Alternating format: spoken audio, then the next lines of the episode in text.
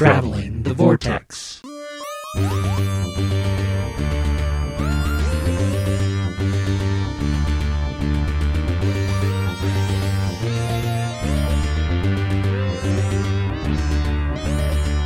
We've joined the Doctor and the Master as they travel the vortex and arrive at episode 497 in Space Year 2003. I'm Keith. I'm Sean. I'm Glenn. How are you guys? How's your Good. space year 2003 going? Way better than my Space Year 2020 was. Yeah, no kidding. It's sad to think that Space Year 2003 was so long ago. yes, indeed. Wasn't it though? Does anybody else feel like this year has just been kind of like we're making up for last year being super slow? This year seems to just be absolutely flying by. Or is that just me? Last year flew for me too. I was gonna say, it must Really? be just you because I don't think either year has been particularly fast. Okay. Did you guys do anything this I week? I watched Loki. anything? Yeah, I watched Loki too. We, we, we did not watch Loki. We are we are going to be behind because our TV night is tomorrow night. It's So- really good. That's Really, what I've really, heard. really Everybody seems to be really jazzed about it. I am current on Bad Batch. Mm, See, and I haven't seen the last one of that. Keith, you read anything? Any more I'm still working my way through Thrawn. I'm not uh as making as much progress as I would like on it, but I'm getting there. It's it's good so far. I didn't really watch anything other than we're still going through our, our Marvel movie uh, watch through, and we're up to what did we just watch? Oh, uh, Black Panther. And I did not know, at least on Disney Plus, they have on the you know the opening splash uh, Marvel Studios thing where they always flip through the different. Now it's different scenes from the movies. They've done a uh, Chadwick Boseman uh, one like they did for um, Stan Lee when he passed.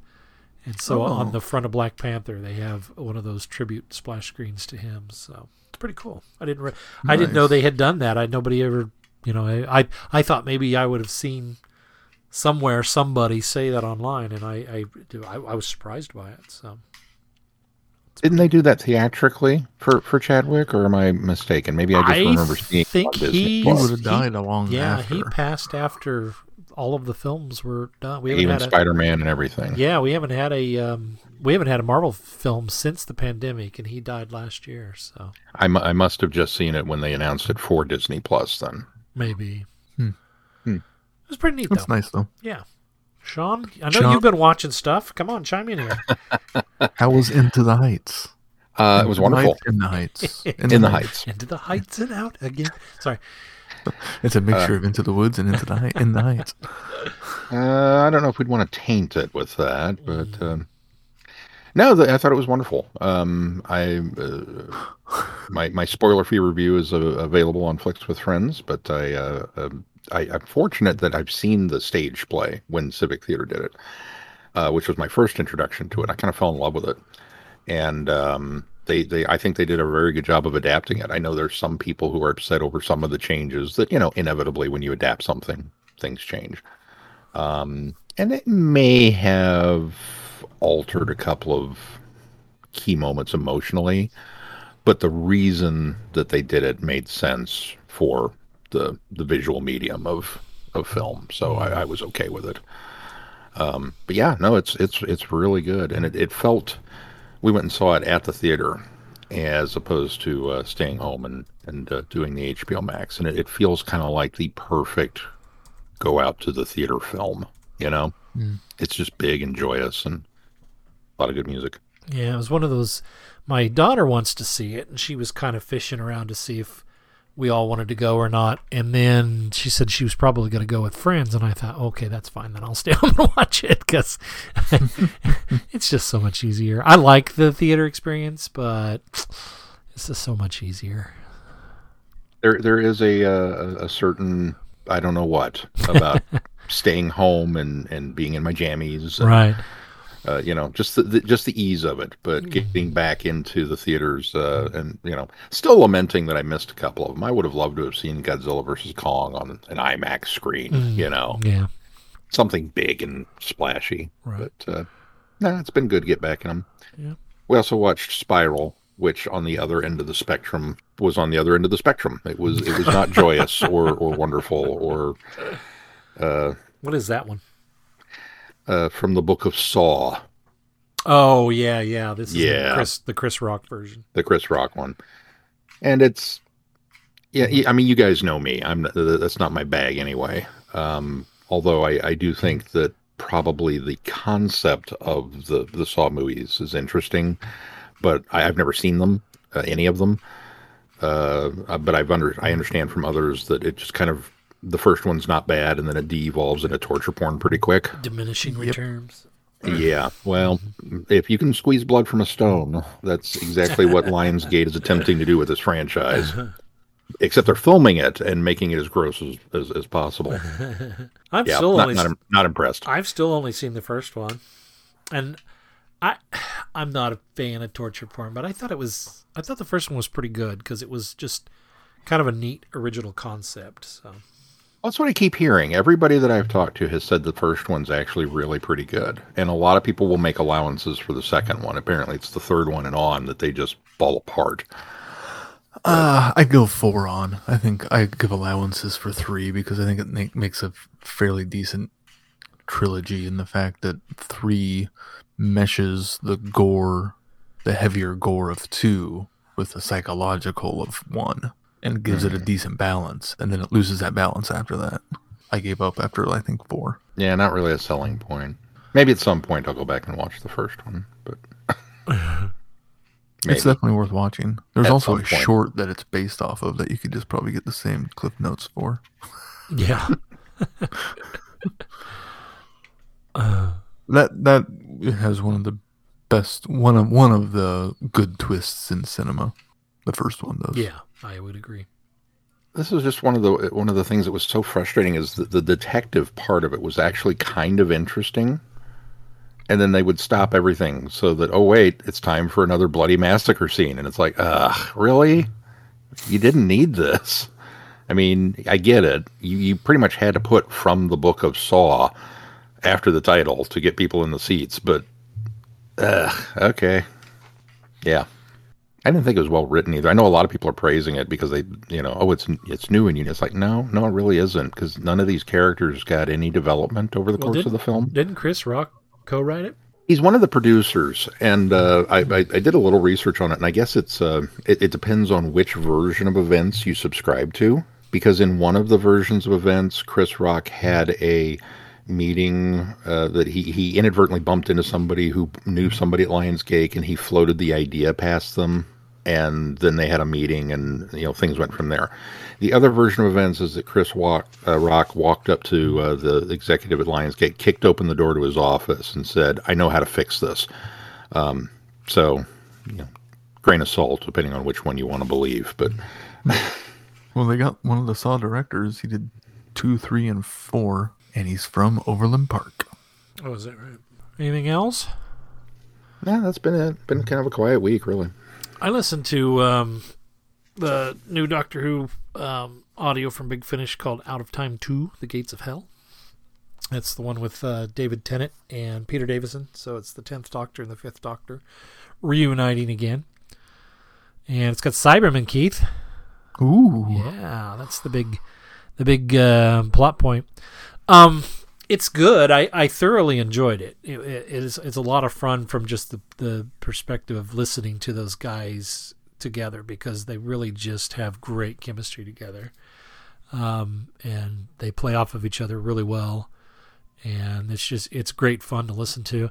There there were some things that they did that were kind of timey wimey cheaty, I think, but it, it wasn't. It didn't not to the detriment of the plot. Um, it was just it was just some things that I thought, okay, this is this is something that's okay for a multi doctor story, but if you do this here, then it almost it's like a slippery slope slope of more and more they can do it, and then it it kind of loses its its zest or its its gimmick and it borrows i mean it, it's not something that's not been done before at least in some way or measure but it it it um it plays with time in a way that i think is a little cheaty but it it works for the story so What? A tenth Doctor story went timey wimey? well, uh, it it kind of went eleventh Doctor timey wimey is what it did. So that's that that was what struck me about it that it was a tenth Doctor story doing something that Moffat kind of did in the eleventh Doctor. Not not not particularly the the same device, but it's something I could easily see in an eleventh Doctor story. So anyway, it's good. I, I like I say, I thoroughly enjoyed it. It's it's the second one. The first one was him and Tom. Uh, so the tenth and the fourth Doctor, which I think I did a little mini review on it too when I listened to it. And and then this one. So far, they're they're they're great. I'm really enjoying them. I'm looking forward to the next one, which will be ten and six. Although I think that comes Oh. out next year, 2022. I think is when that one releases. Are they all connected at all? Uh, no, they really haven't been. Um, it's just ten ending up in a scenario with the next, you know, with the with the next guy in line. it's, it's really all it had. There's there hasn't been any connectors so far, other than other than the titles. Right. That's why I wasn't. Since they had the same titles, I wasn't sure if there was a connection. no, I think the the only connection is the fact that he's meeting classic doctors. Was there a, at all, without, I don't know, no spoilers, but was there a, a, a reference at all to Time Crash? Yes. Were they aware that they had met before then, or? Now that I say that, uh, yes, I think in, in briefly in passing, there's a you again type thing. So Okay. yeah. Well, of course, if that comes from David Tennant, it could still be. No, I, I no, I think it's from I think it's from Five's perspective. that He says it, and almost almost exacerbated. all right, well, should we move on to our reviews of the stuff that we all listen to? Yeah. The Destination Wars. Coming soon from Big Finish Productions, The First Doctor Adventures, Volume 1. Attention, citizens. The broadcast will begin in two hours. It means we are stranded on destination, child. No!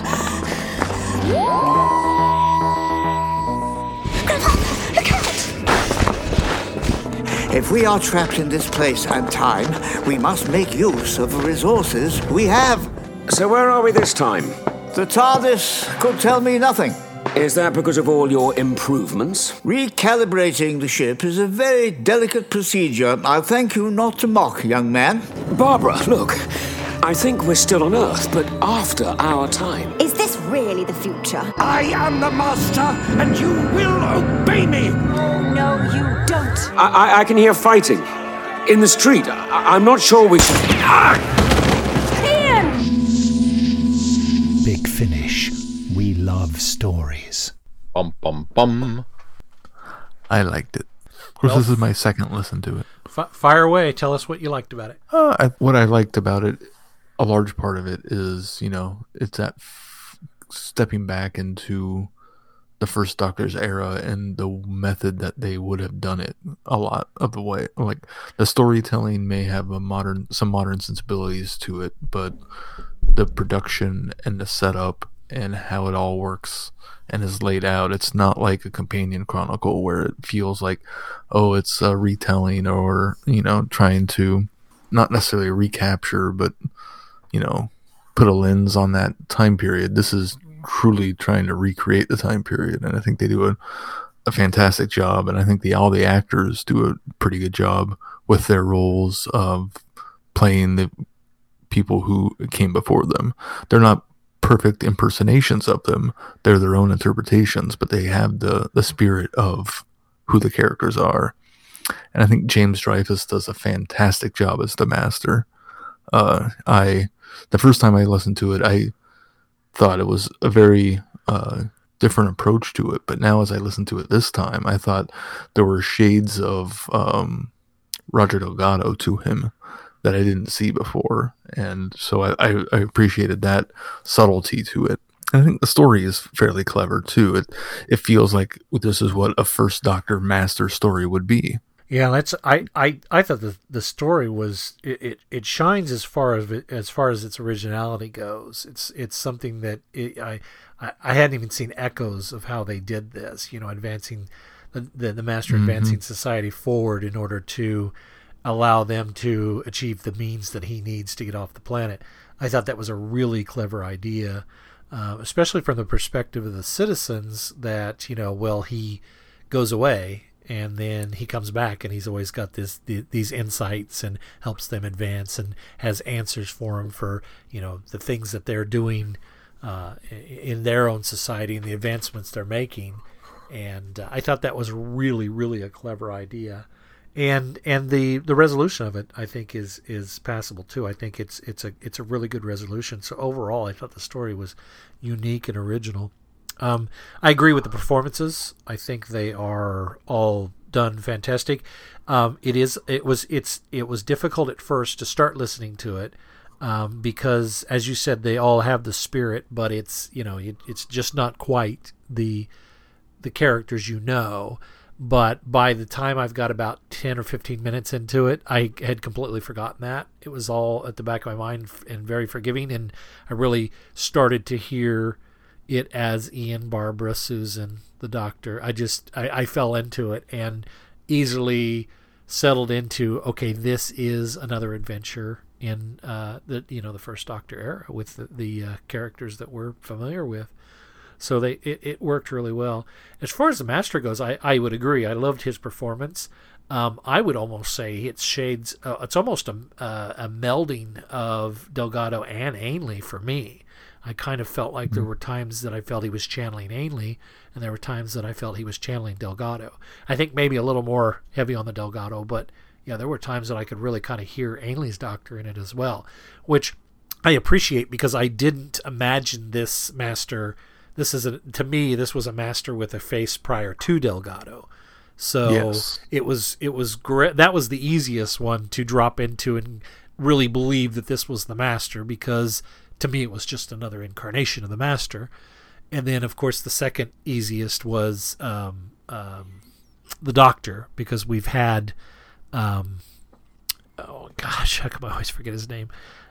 Uh, Bradley. David Bradley. Thank you, David Bradley. Since we've had David Bradley per- perform the Doctor before, I've gotten very comfortable with him as the first Doctor. So Well, and I think they do. They're smart and they ease you into it. Also, there's not a whole lot of.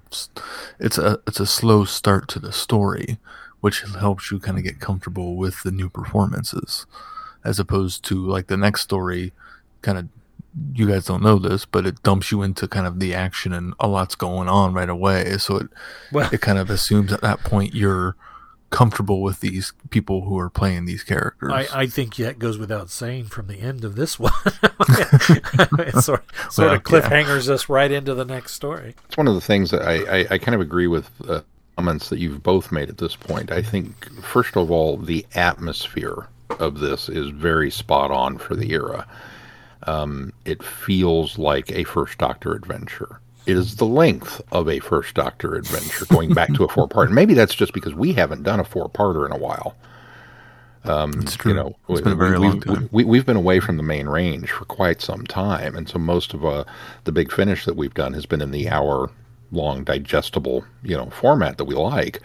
And then suddenly step back into to the, the, the full-blown four-parter when we got to part two ending, and we were nowhere near the resolution. I'd forgotten that. It was like, oh yeah, there's more, and just kind of got got jazzed all over again just like with Glenn, it took me about 10 minutes or so of listening to them to kind of get reacclimated with these uh, with these performers. I remembered that I liked them in the uh, Adventure in Space and Time, but to actually hear them embody these characters is a little different.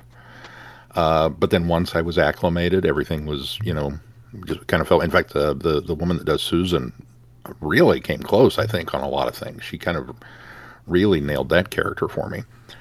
Um, and the master, uh, you're both wrong. Uh, yeah, there are shades of Delgado, but it's it's totally the war chief.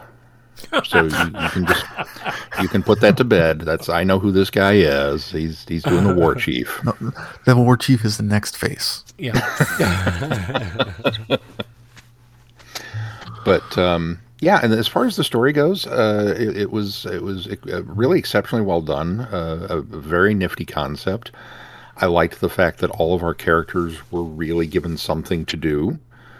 um, and how they split them up to kind of interact with our our new you know guest stars was okay. That's something that very very likely would have happened if this had been a filmed you know televised episode back in the day. The only qualm that I had with it, um, and I can chalk this up easily enough to the master's own destructive influence, um, is while the idea of you know advancing time in fits and spurts to get the technology developed that he needs to get off the planet. Very cool. Uh, totally, uh, yes, that's awesome. The fact that he's a weapons dealer and he's arming both sides in this conflict because he seems to think that the wartime is going to be more productive uh, or, or necessary for the atomic energy. Uh, mm, I don't know that I buy that. I, I, I, I, I understand. I mean, don't get me wrong. Our own history has, has very much proven that uh, the, the times of conflict are great for uh, advancing the technology.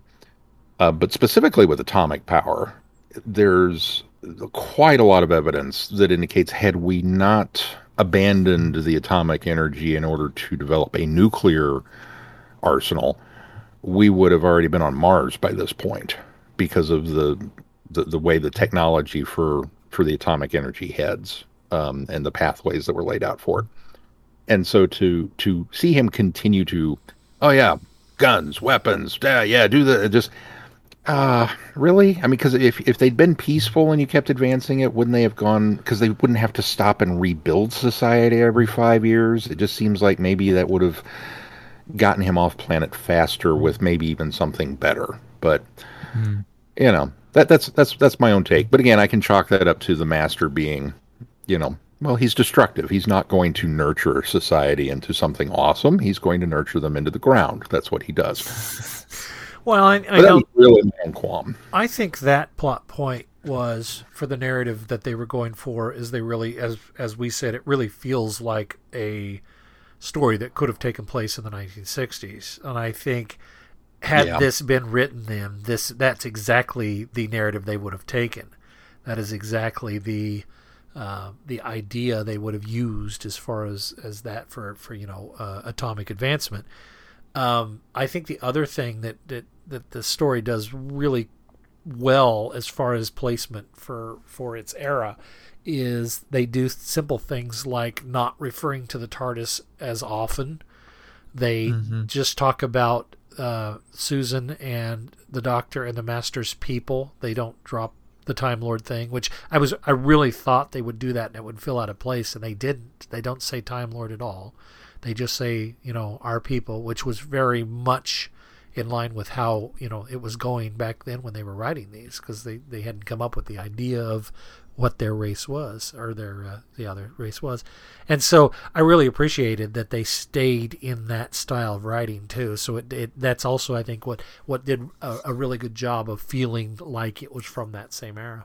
There were a number Don't- of little drops too, like the uh, the, the the clothes from Marco Polo yeah mm-hmm. and the the fast return fast switch. return switch. and- Although I did see that coming. Yeah. I did, I did see that coming. I, I was it was one of those I wasn't I'm not disappointed. I don't think it was a oh this was telegraphed, but it was a I, I actually was one of those things that I was glad that I was right because it was it's when that moment comes it was like yeah I knew it you know so Well, and it's one of those things where of how else are they going to be able to get back to where they were with how the TARDIS works at this time frame? yeah right Even if the Master got in control of the TARDIS, I mean, we're led to believe that the Doctor and the TARDIS has become, you know, kind of in sync later in life. But right now, they obviously aren't, and he doesn't know how to fly it. And so having the Master to step in and know how to do it, that was a nice touch too, where he's complaining about what has the Master or the Doctor done to this Yeah. console. and He's broken all sorts of things on it, and it was a nice way to tie it all back to how it would be. he was blaming everything except for the fact that he couldn't do it. It was- Well, yeah. he was blaming the doctor for him not being even even bringing all this junk on board. He's But I, I also half believe him the fact that the mas- the doctor has tweaked and well yeah with his TARDIS so much that the master couldn't figure it out. Well, especially since there's you know uh, masking tape with things written on on the console. Can you imagine the early days of the exploration of that? Like once you got off Gallifrey, okay, where to?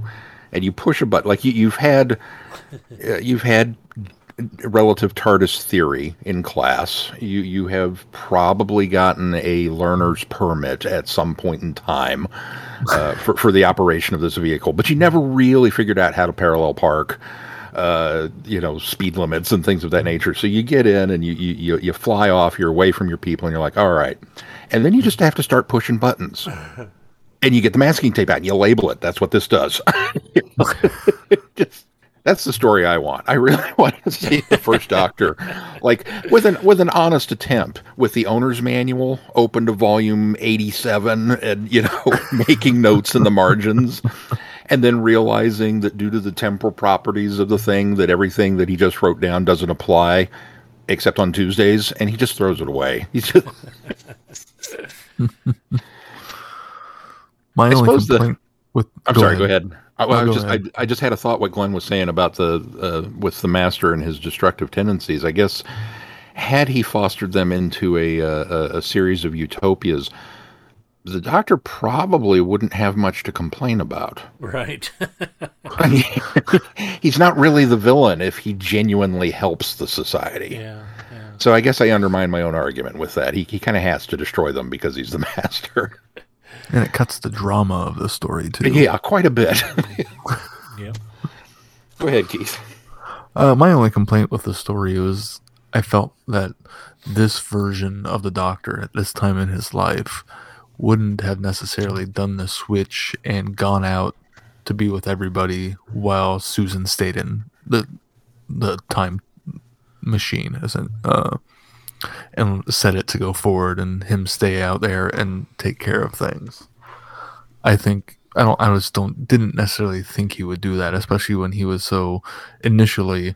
No, we must do this and get out of here and and save ourselves. I, it felt like a a hard shift mid arguments that he had, and I think had it been Vicky, it would have been in line with that doctor's character. But I think with Susan around, he's so protective of her that doing something like that, even where it would risk himself, doesn't seem as likely.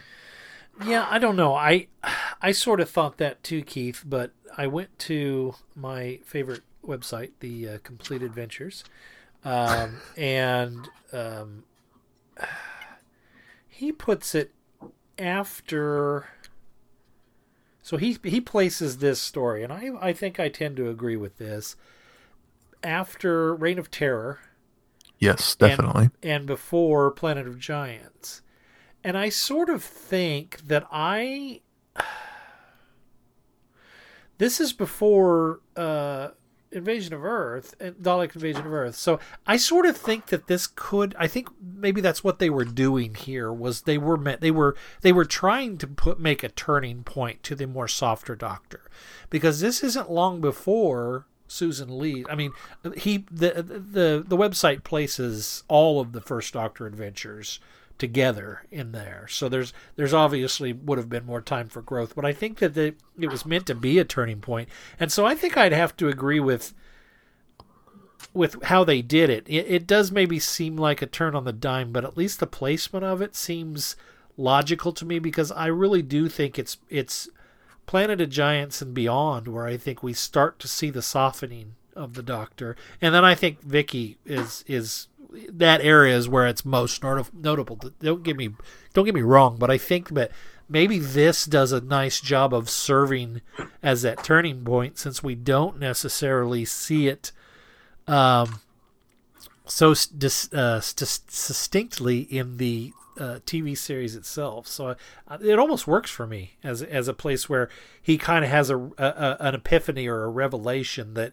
yes, you know, of course, you know, it, it took Susan for him to see that he it was his responsibility and and he needed to go out there and be with them. And I, I to me that works. It's almost like a like I say a, a revelation or an epiphany for the doctor. Don't forget too that a lot of the um, change that we see in in the in the first Doctor and how he reacts to things, we've retconned that around Susan Well, that's true. because it, it seems like a very logical thing that happens, and there's a very kind of definitive. After this point, he's different, um, and so we we've kind of you know put that into that box in order to make it fit. And I th- suspect that with the way this story is playing out, that they're maybe trying to soften that transition period um, and kind of make it a little more gradual, where he becomes the hero that Right. you know we all know and love, who, who interferes on purpose for the betterment of things, as opposed to stumbling into it and going, "Oh crap, this is bad." Yeah. Um, but having said that, um, it, it, it, it, I think it's still kind of open for interpretation either way. Sure. So, Sure. I wound up being okay with how they resolved that aspect of it, but it initially just sent me of, "Mm, I don't know if you do that, but okay. I could see where it, it feels like an abrupt change. Sure. I can buy it from the standpoint that you know because it's the master, because it's somebody from home, that that you know even he admits, well, maybe not a friend, but I mean, it, it it seems like they were much more antagonistic than than ever friendly uh, in this story. So maybe those feelings come later, you know, as the, the, the memory cheats and you look back on things more fondly. But uh, I, I think maybe that could also play into it. That this is really the first example from home that that we get chronologically, and that he might be a little more inclined to try and help clean up the mess, feeling that sense of responsibility for it. He doesn't have that later with the time meddler, um, but I think stranding the meddling monk in this time frame without his TARDIS being readily accessible was probably punishment enough. Well, and there's not as much to really clean up with the time meddler either. Yeah. Right. Just that atomic cannon that we left on the cliffside for some kid to find. I, I also wonder if, if the fact that he resigns himself to the fact that he and Susan are stranded, like this is it. He, I don't think yeah. I don't think he expects to see the TARDIS again. Um, in fact, he, he almost that's almost his admittance when he when they do show up. Uh, sh- Barbara and, and Ian show back up, but so I, I think wonder if maybe that's part of it as well. Is is kind of that realization of wow, we're Uh, you know, I hadn't put that together, but yeah, that totally jives. Yeah, I kind of I thought a little bit of that too. Of yeah, that could be why. Well, anything else on this story? I'm really excited to, to, to go on and, and listen to more First Doctor Adventures because this is there was a, a bang up start. I think they they're onto something here, and I think I I was a little I, I, I was a little apprehensive because while I I thought it was a great idea to bring the uh, actors that briefly briefly played Ian and Barbara and Susan in The Adventures of Time and Space. While I thought that was really a clever move on their part to do that, I was a little hesitant uh, as far as accepting the fact that I would I would allow these guys to replace my favorite uh, actors in these roles, and I I am very pleased that it, it that they're they they're doing it with some finesse, and as as Keith mentioned, they very much bring the spirit of the characters to it, and that's all it really needs in order to make these stories work. Agreed.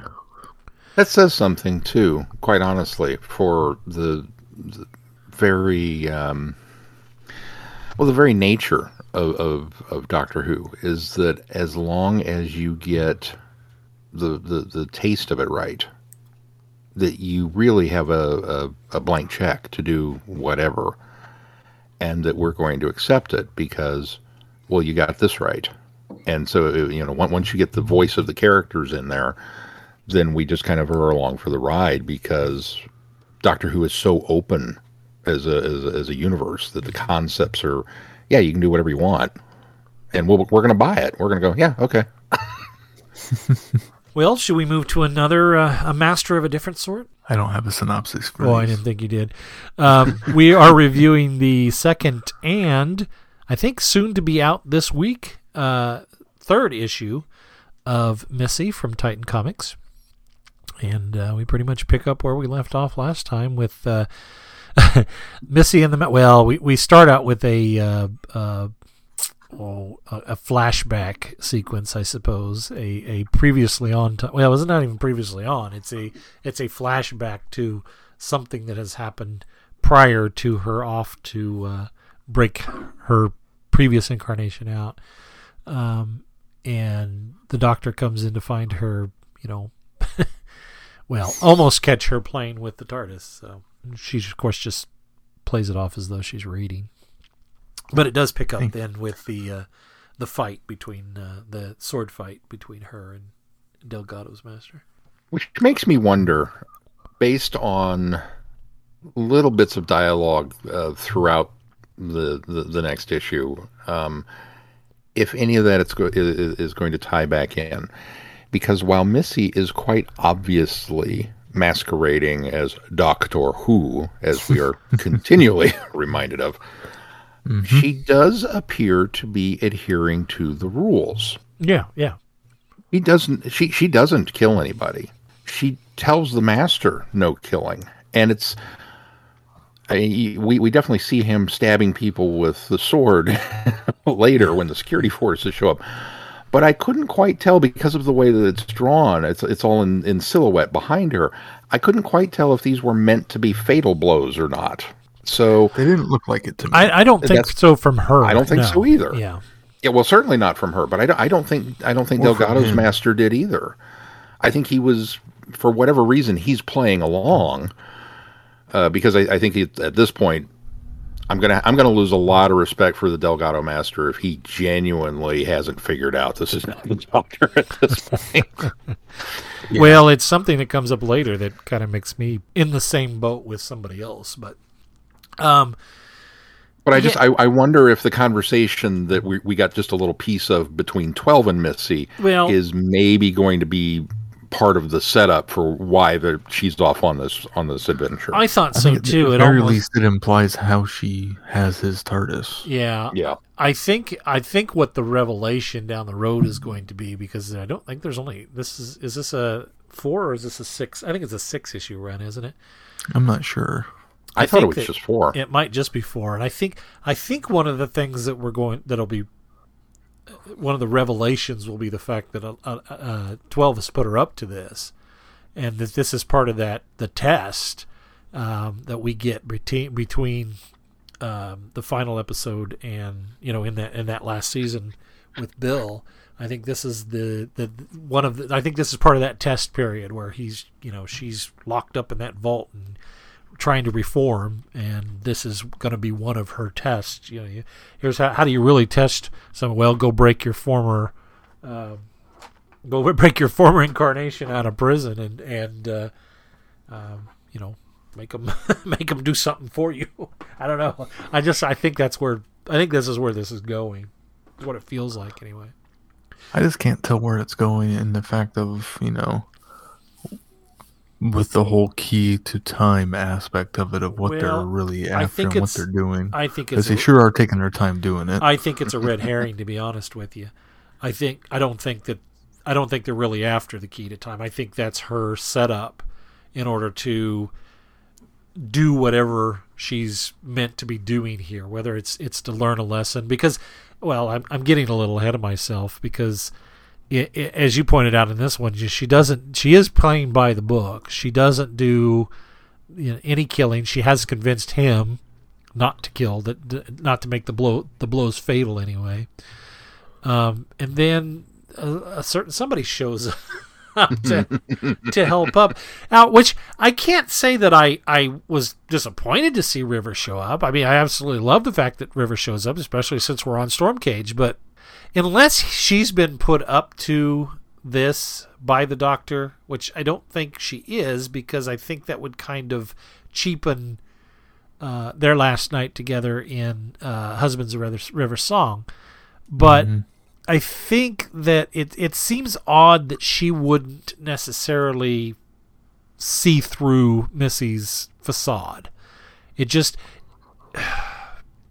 it doesn't it's it seems very she's very out of character for the doctor. And while I think she could probably fool Delgado because I don't think that Delgado is while maybe a close friend with the doctor in you know at the academy, I don't think they're as, as intimately close, obviously, as as you know, the River and the Doctor are. So I don't. It was really hard for me to buy that River didn't kind of see through it. Yeah, it was kind of a nice cameo, but it felt like it was kind of a last minute. Oh, hey, we're on Stormcage. We should have River Song show up at some point. Sort of a cameo for the benefit of having a cameo. Yeah, that's what it felt like more than anything else. Al- Almost as if the issue was half written, and then somebody said, "Wait, this is Stormcage, right? Yeah. Your fans are going to throw things at the, the comic book shop if you don't put River in this." Oh yeah, she would be there, wouldn't she? Ah, crap! Now we got to throw in some panels with River. Well, what can we ever do? I don't know. Maybe help them get out. Yeah, okay, we can do that. I don't I know mean, that it, it- felt. it- I don't know that it felt that forced, but It was a wonderful surprise. Don't get me wrong, because I didn't think about it. It wasn't until she showed up that I went, "Oh yeah, River's in Stormcage." so so you're not one of the fans that would have thrown stuff at the comic shop saying, "Where was River? You were on Stormcage." No, no, I'm not one of those people, but I'm rather obtuse. So, and I enjoyed their their. You did read their- both their halves of playful this. banter. I did Okay, read both good, halves of it. A- admittedly, um, I missed the very first page, and uh, uh, so I, I opened with the doctor talking to Missy, and then suddenly Missy was surrendering, and I went, "Wait a minute!" So I had to go back and reread those two panels, but I caught on much quicker this time out. That's good. But I loved River's playfulness uh, with Missy. That um, you know, never never met this gen- regeneration before.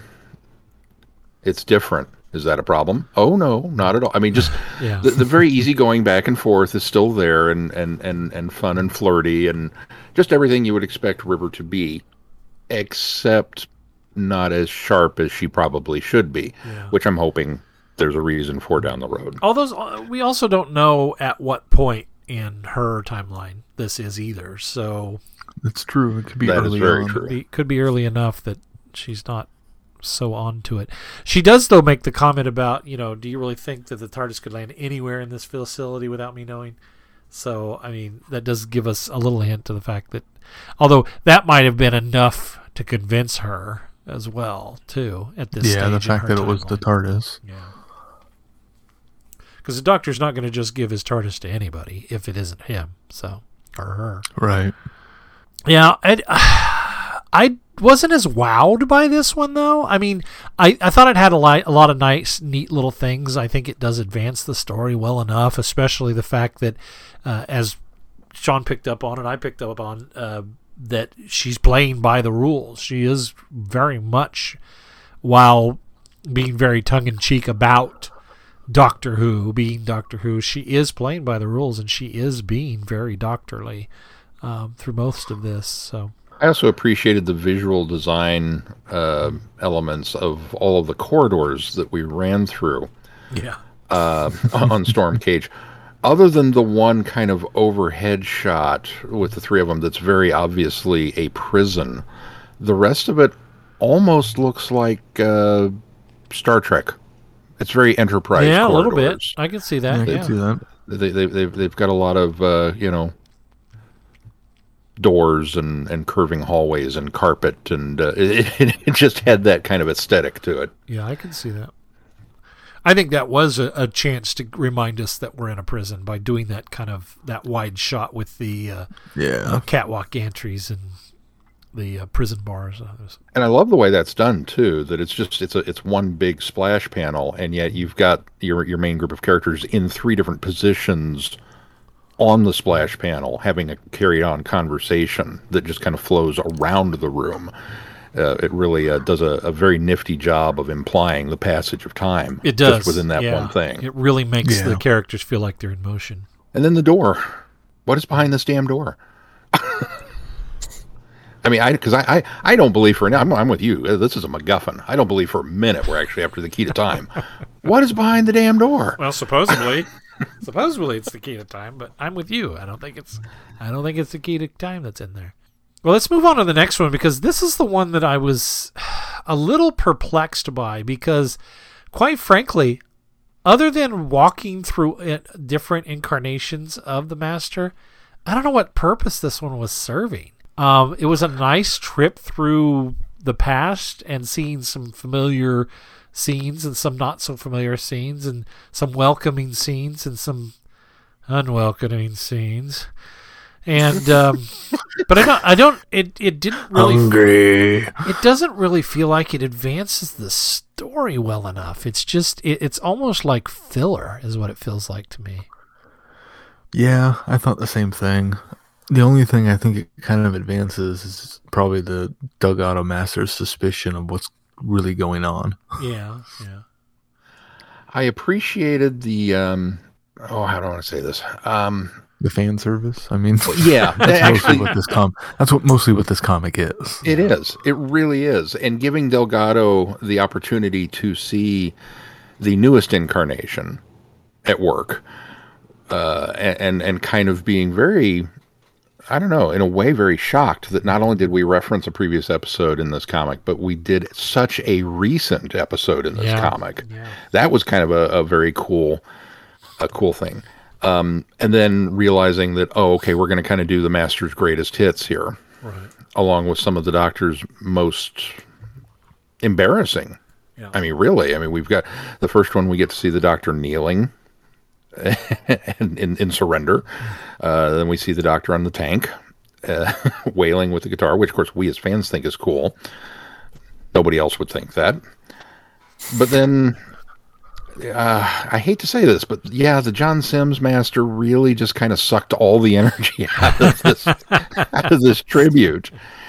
And and and not only that, it was the longest segment. Yeah. Yeah. And then it ends so horribly that y- did you just feed that guy to my former self? Oh, I Yeah. tripped. Here's Missy. That's kind of now the one thing that we've Here's Missy. with Yep. playing by the rules. Here's Missy doing a great job of, ru- of playing by the rules until this moment. But doesn't that also set up how the master? Don't we see him get that guy in the actual episode?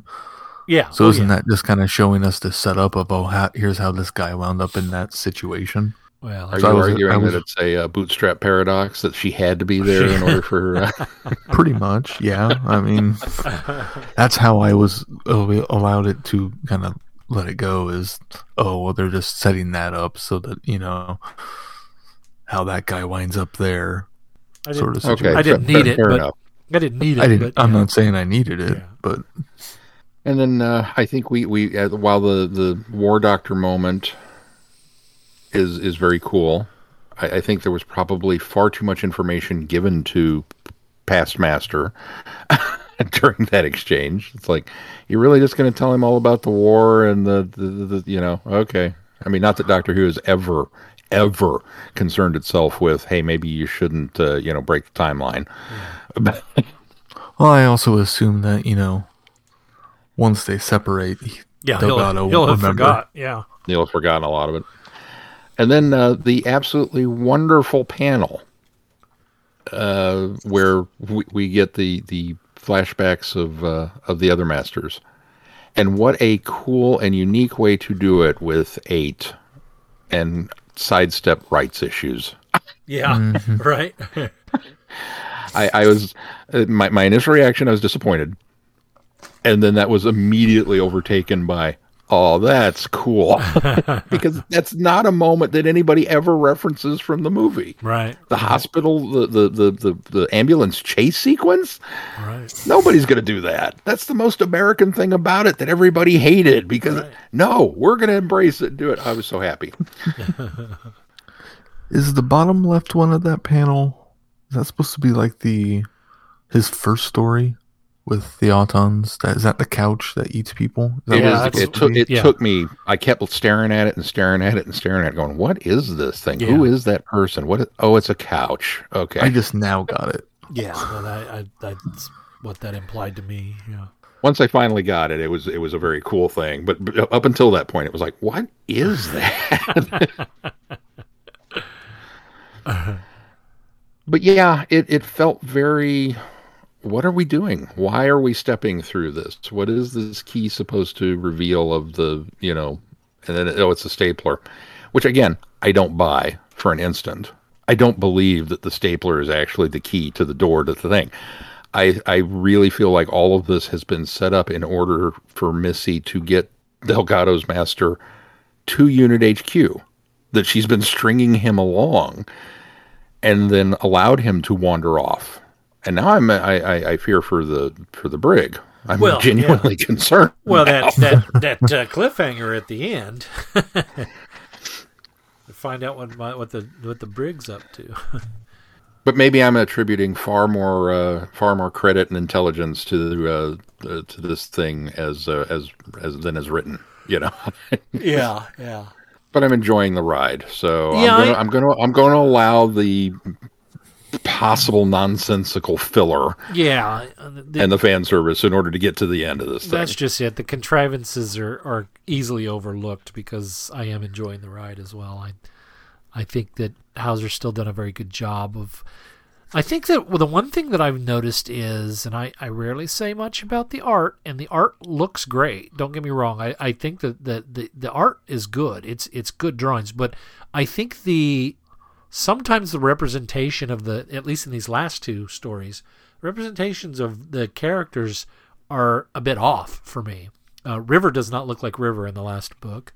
Delgado seemingly becomes less and less Delgado-ish throughout. The, I don't know how that happens. Um, There's one point he looks blonde. yeah. Um, Simm's Master does not look like John Simm. And again, I, I don't I if as long as the, the voice is right and as long as I can I look at it and go, okay, this is definitively who this is and what it is, whether they look exactly like them or not. Um, I'm usually okay with that. But there's just there's there's some moments where I'm like, "Eh, okay, I'll. eh, This seemed to be better in that first story. I did I, I don't didn't look to see if they changed artists.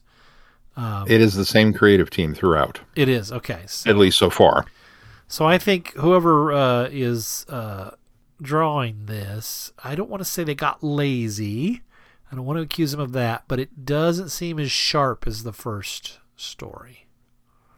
Roberta Ingranata is the artist for this series. So, like I say, the the art is fine. It's just the renderings of our familiar characters aren't as I think on as they were in the first story. And some of that too can be possibly hand waved away with, you know, just comic production schedule. Because the first issue is always ooh ah, and then the deadlines kick in. Yeah, Right. suppose you suddenly you realize a little more. I gotta draw another- First one. I, I got to draw another 32 pages by next week. Uh oh. That's true. Maybe I I, like where shouldn't have spent going. so much time on that prison. I like where it's going. I think, uh, like I said, like you said, I- I'm enjoying the ride. It's a it's a very fun series so far, even if the plot is a bit thin. Well, anything else on these two books? What do we got coming up on the schedule then? Well, coming up on the schedule, we return to Big Finish with the Ninth Doctor. Uh, the Ninth Doctor Adventures, the entire box set Ravagers. Uh, so it'll be uh, three uh, audios that we listen to and review next week. The Sphere of Freedom, Cataclysm, and Food Fight, all written by Nicholas Briggs. Uh, and starring our favorite Ninth Doctor, the one, the only, Chris Eccleston. Our favorite Ninth Doctor Our favorite Ninth Doctor. of of the three we've had. Is is what you're saying? Sure, we'll go with that. and then uh, for those who voted, you may remember that uh, we did a uh, poll to cover which Lost in Time we would uh, be delving into and exploring next of the ones that uh, don't unfortunately exist anymore. And the Space Pirates one. So we'll be taking a look at that story with a uh, recon and the novelization to kind of fill you in on all the news that's fit to print there. And then a very special outside the box, let me tell you. doing doing something quite unique for our 500th episode. You're really hyping this up. I am really hyping this up. I, I, I hope that you will all be as excited as I am to see how this is going to turn out. I make no promises, but I am very excited by this. I don't know how much you're going to say, but I'll give you a hint. We're going to spin. We're going to spin some platters. as they would say. Ooh. And a lot of kids won't understand what you're talking No, you're right. You're absolutely right. You're so cute. You think kids listen to us. I guarantee you the two old guys in the back are going, Oh, I got that one. Platters, man. All right. Well, be sure to check out the website, travelingthevortex.com for updates. And if you get any value out of this podcast, why not put consider putting some value back into it? You can uh, do that by clicking on the Patreon link and, and supporting us. And you can also uh, give us a five star review on Apple Podcasts or anywhere that you uh, get this podcast from. All those ratings and recommendations really help bump us up. And uh, of course, make sure that you join the conversation and our listeners forum forum on Facebook. Uh, you can engage with the other listeners and share your thoughts and insights with us and others. And if there is nothing else before we close this show, until next time, I'm Glenn. I'm Sean. no, I'm Keith. Cheers. Good night, everybody. Be seeing you. Thanks for listening. You have been listening to Traveling the Vortex. Doctor Who and all of its associated programs are owned and trademarked by the BBC. No infringement is intended or implied.